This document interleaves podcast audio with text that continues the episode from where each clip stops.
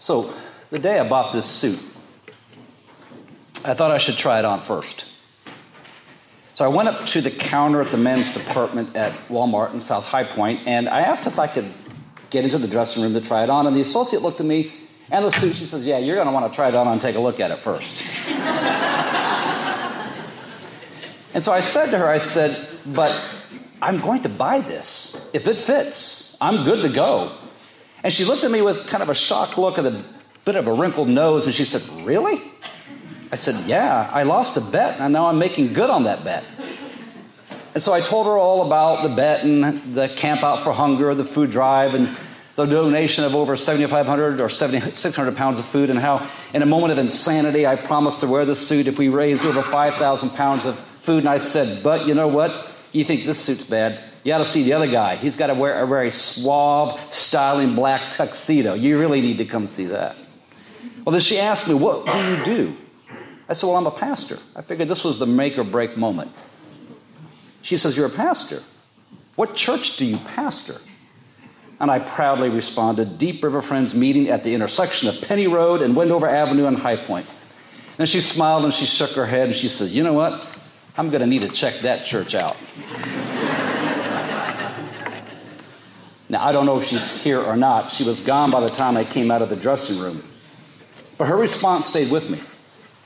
It wasn't necessarily that she was interested in coming to Deep River Friends, it was. But it's because that they had a pastor that loses bets and had to pay four, $42.99 for a tacky Christmas suit. I'm thinking, is that why she wants to come? but what stayed with me was this that she wanted to come check out a church because they were willing to do something a little bit out of the ordinary. She wanted to come check out a church because they were willing to do something just a little bit crazy, maybe a little bit fun, and because they had accomplished something very worthwhile and rather amazing. That she wanted to check out that kind of group. And it made me wonder how many people stay away from church because it tends to be, quite frankly, boring, predictable, and keepers of the status quo. I'm not suggesting a suit like this every Sunday, a steady diet of it. I'm not suggesting tuxedos and a massive food drive every week. What I am suggesting is this that I think people are hungry and longing for something in their life that disrupts the status quo. I think they're hungry and longing for something that lifts their sights above the predictable and gives them a glimpse of holy unpredictability.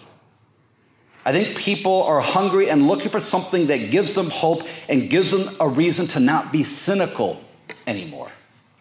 And I think people are hungry and, and longing for something that reminds them that there are still good people in this world doing good stuff in this world for good reasons. And they're hungry and they long to be with a group of folks who are willing to do what they can to turn back the tides of pain and suffering. I think that's what attracted her. I don't think it was the suit. Come on now, you're still, you're still, your eyes are still hurting, so I know it's not the suit. A couple weeks ago, I made the statement that one of the greatest threats to the spiritual life, I think, can be familiarity, over familiarity. It all becomes so familiar to us. We're no longer surprised. We're no longer stirred. We're no longer stunned. We don't even seek. We kind of give this polite nod to what we've always heard, to what's always happened. And we go through the motions of it. We, we try to hide our yawn as best as we can. And we go back to what we're doing. We, we go back to what we keep doing, to what, we, what we've always done. And even if we're seeking, even if we're seeking, we kind of tame our expectations by telling ourselves to not get our hopes up too high. And we go on distracting ourselves just a little bit more and a little bit more and a little bit more. I think everything about Advent, though, is designed to shatter our comfort with the familiar, and it invites us to prepare our hearts, to open up the space in our lives for the possibility of the unpredictability and even the crazy, which can often lead to an encounter of the transformative kind. I think that's what Advent invites us to be about. Let's think about it. It's crazy that a woman in the Bible, Elizabeth's age, and in a barren condition, would bear a son. But that's what God promises, and that's what happens. For nothing is impossible with God. That's what the scripture says. She gives birth to John the Baptist. It's crazy that a young peasant woman who isn't even married would give birth to one who is the Messiah and Savior of the world. And she says to God, May it be to me as you have said. And she gives birth to the Son and gives him the name Jesus. It's a little out of the ordinary that this baby would be recognized as anyone special, but people of different walks of life, shepherds, kings of the East, they recognize that he is unlike any other child, any other person. In fact, he's a king. And then there's this part in Matthew's gospel where we're told that King Herod is threatened by the possibility of competition from another king being born. And because of this, he orders all the boys two years and younger to be killed. And divine providence leads Joseph to escape to Egypt with Mary and Jesus, where they become refugees until it's safe to return to Israel after the death of Herod. It's all crazy. It is all unexpected. So much disruption, so much of the unexpected, so much of the impossible, so much of God's intent and purposes coming into play in the most unexpected ways at just the right time. And it's almost as if we're being dared to yawn.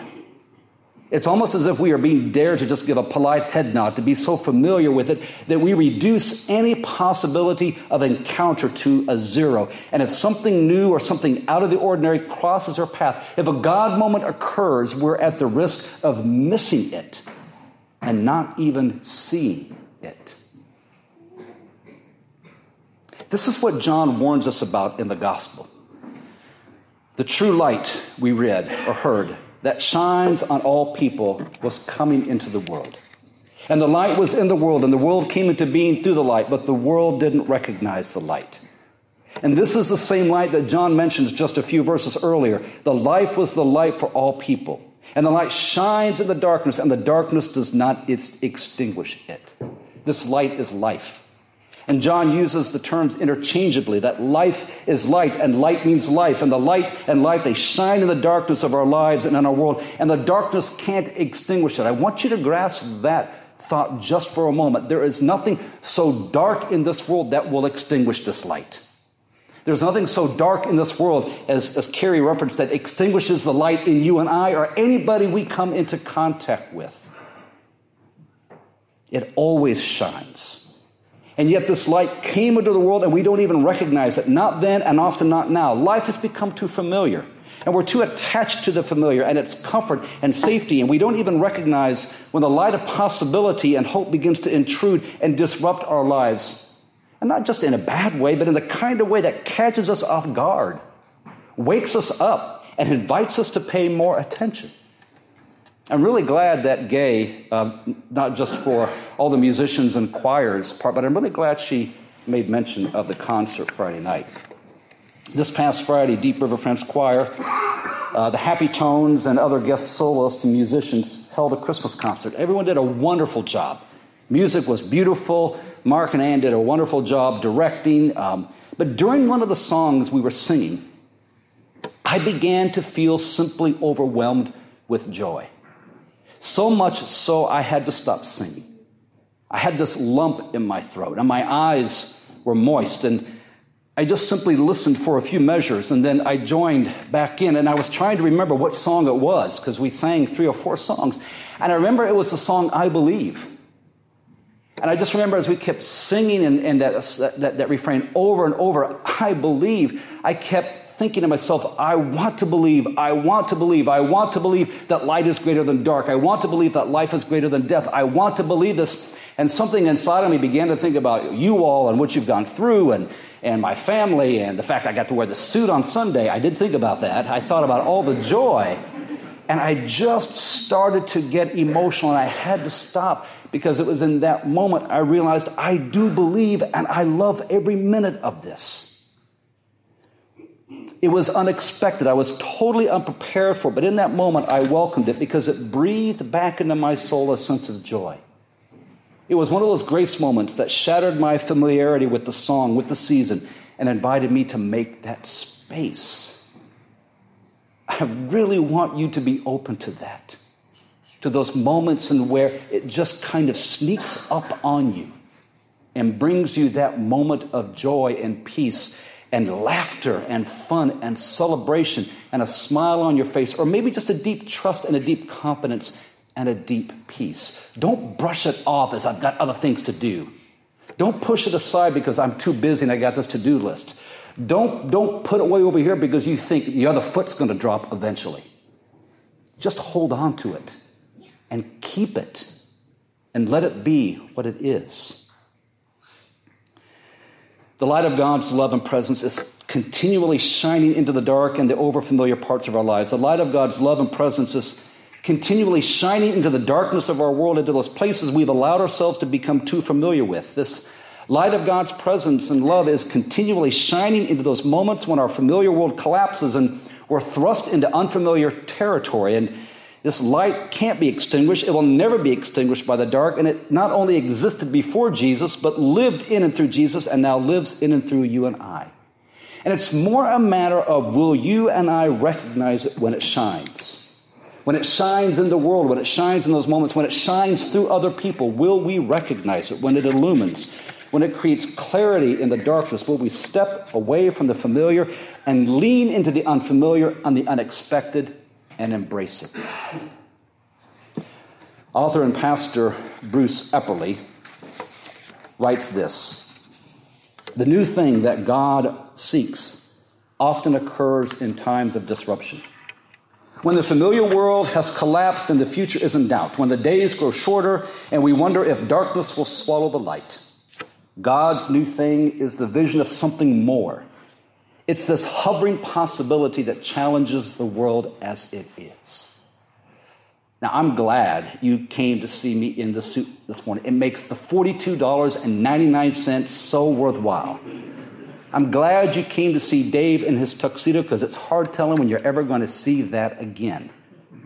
But my prayer, most of all, is this that you will see and you will recognize the light of God's love and presence making its way into your life into your world and into our world. When life becomes too familiar and our attachment to it is shattered or disrupted, we can then encounter God in new ways.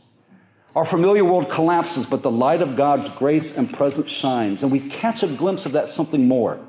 And the possibilities that still exist for our life, our relationships, even after they've collapsed, our familiar understanding of the spiritual life, it goes through a change, and we're open to deeper and new ways of understanding understanding of ourself and God, and we catch a glimpse of something more for our spiritual life.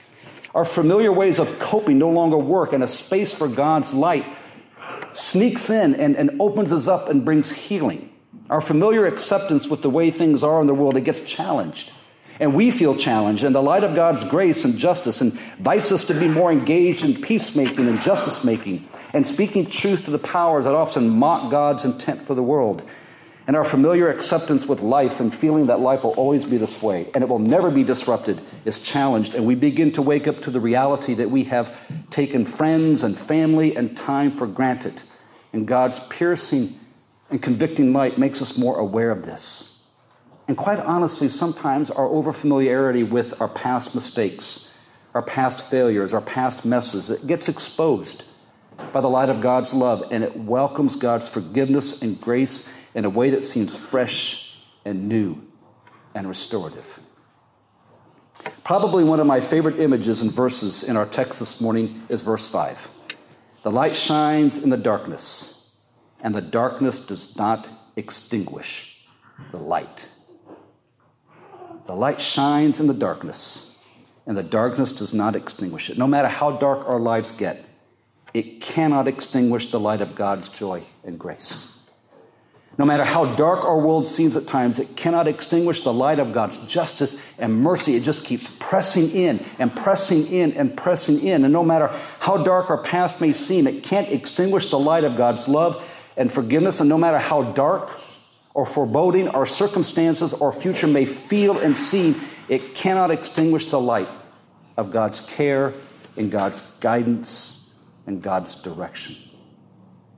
I can still hear the words of the associate at Walmart, I need to check this church out. I hope someday she will. I'm not taking this suit back, by the way. I'm keeping it, so that's not why I would go back and see her. But in the meantime, in the meantime, though, let's do this.